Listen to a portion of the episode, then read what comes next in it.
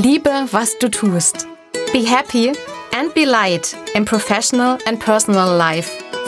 Ich bin Janina Pernsoth und ich freue mich, dass du dir meinen Podcast anhörst.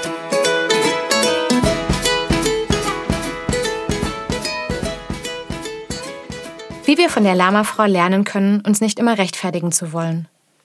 Wer mich schon länger kennt, weiß, dass ich ein großer Fan von Byron Katie und The Work bin. Eins meiner Lieblingszitate von ihr ist, mein Name ist Ja. Ich liebe es, auf diese Weise zu leben. Ich sage Ja zu allem. Wenn du mich beispielsweise bittest, etwas für dich zu tun und ich will das, dann sage ich Ja. Wenn ich es nicht will, sage ich Nein. Und damit sage ich Ja zu mir selbst. Ich lebe als ein inneres Ja, weil ich etwas in meinem Inneren anerkenne, das nichts mit dir zu tun hat.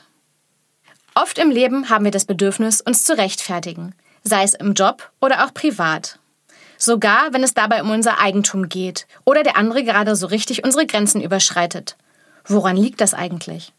Wir haben das Gefühl, uns entschuldigen zu müssen, wollen nicht anecken, nicht als schwierig gelten, wollen, dass der andere uns trotzdem mag, beziehungsweise die Beziehung zu ihm nicht verschlechtern.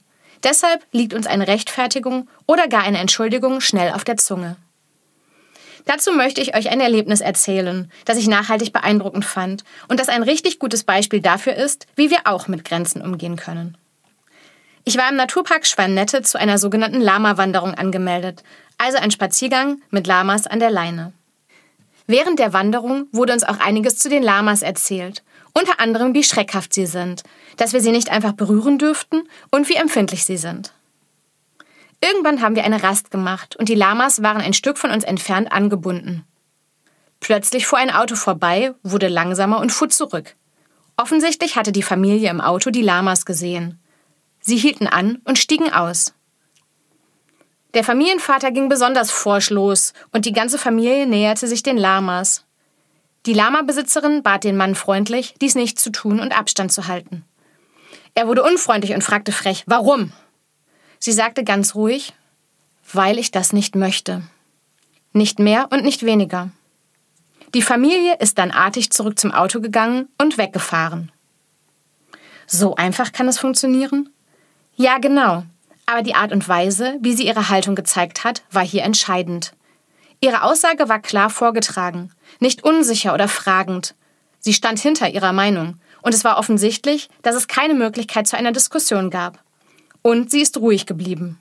Es gab keinen Grund für sie, sich zu rechtfertigen. Sie als Besitzerin kann entscheiden, ob sich andere Leute ihren Tieren nähern. In manchen Situationen ist es also schneller, effizienter und ganz einfach klar seine Meinung zu sagen, ohne sich zu rechtfertigen. Ich wünsche dir viel Spaß dabei, deine eigenen Grenzen zu entdecken und sie klar und freundlich zu äußern. Be happy and be light, deine Janina.